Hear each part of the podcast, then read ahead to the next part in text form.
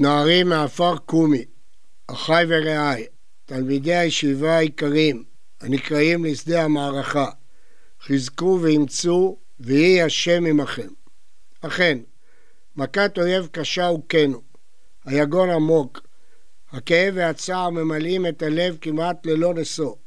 מוסיף לכך הכעס והאכזבה הקשה, העצבות שתפילותינו ותחינותינו בימים הנוראים לא שברו מחיצות ושמחת התורה הפכה לאבן. אמרו חכמים במסכת יומא, כשישראל ראו לשון שזה הוריד שאינו מלבין ביום הכיפורים היו עצבים. אבל חייבים לזכור ולהיזהר שהעצבות לא תהפך לדיכאון והכאב איננו ייאוש. עצבות וכאב יכולים להיות אבני בניין, אבל ייאוש ודיכאון משתקים הם. אדם צריך להכיל בתוכו יחד עם הכאב והצער העמוק גם יכולת התנערות מעפר וגילוי תעצומות רוח.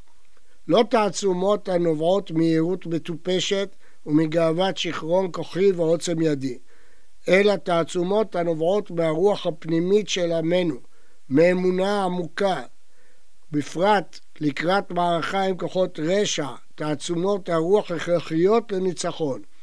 אל ירח ליבנו, אל נערוץ ואל נפחד.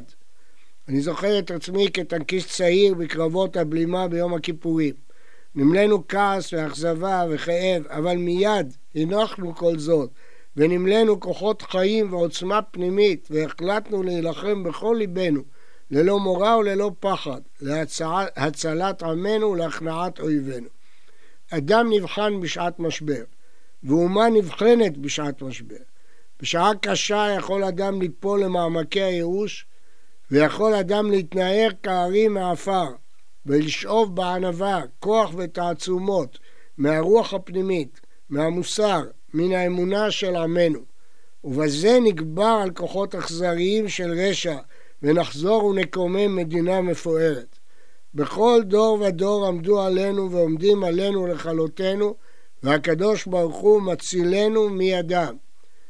השם אלוהיך מתהלך בקרב מחניך, להצילך ולתת אויביך לפניך, והיה מחניך קדוש.